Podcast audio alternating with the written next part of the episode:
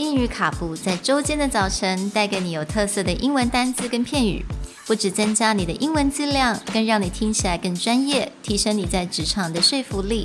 英语卡布，早晨一杯知识加倍。English Cappuccino, your morning cup of knowledge. Good morning, everyone. Good morning. And welcome to the last day of English Cappuccino's week on spending or giving money. Today's word is lavish, an adjective meaning sumptuously rich, elaborate, or luxurious. It is spelled L-A-V-I-S-H.今天的单字是一个形容词 lavish， 那它在中文的 definition 就是很奢华的。So I think this word lavish, we can use this word to describe our previous word high roller.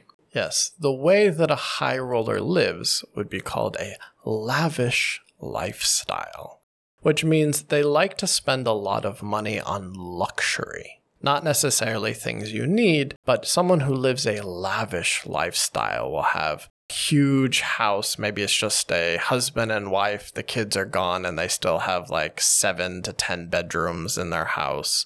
Or someone who likes to live a lavish lifestyle will buy all the name brand things, like not even clothes, like I need an Hermes blanket. A great example of lavish would be recently I was watching the Netflix miniseries on Halston, the fashion designer, and everyone would give him a hard time that every day he would have orchids, like fresh orchids put in his office.And put in his house. And not like one vase of orchids, like literally the entire office or the entirety of his house would be covered with orchids in every room.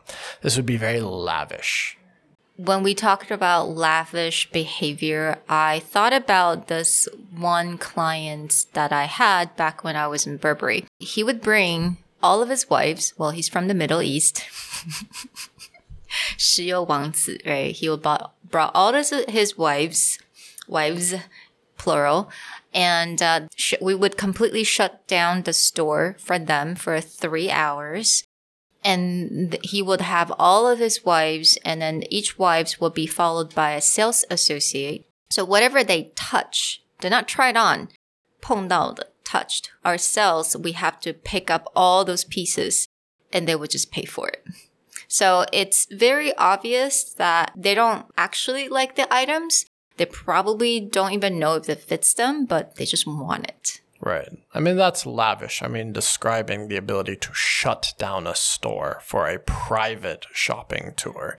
We're talking about the highest level of luxury spending when we talk about lavish lifestyle.This is not something where it's just like, oh, I like to spend a little bit of money or I like to treat myself well.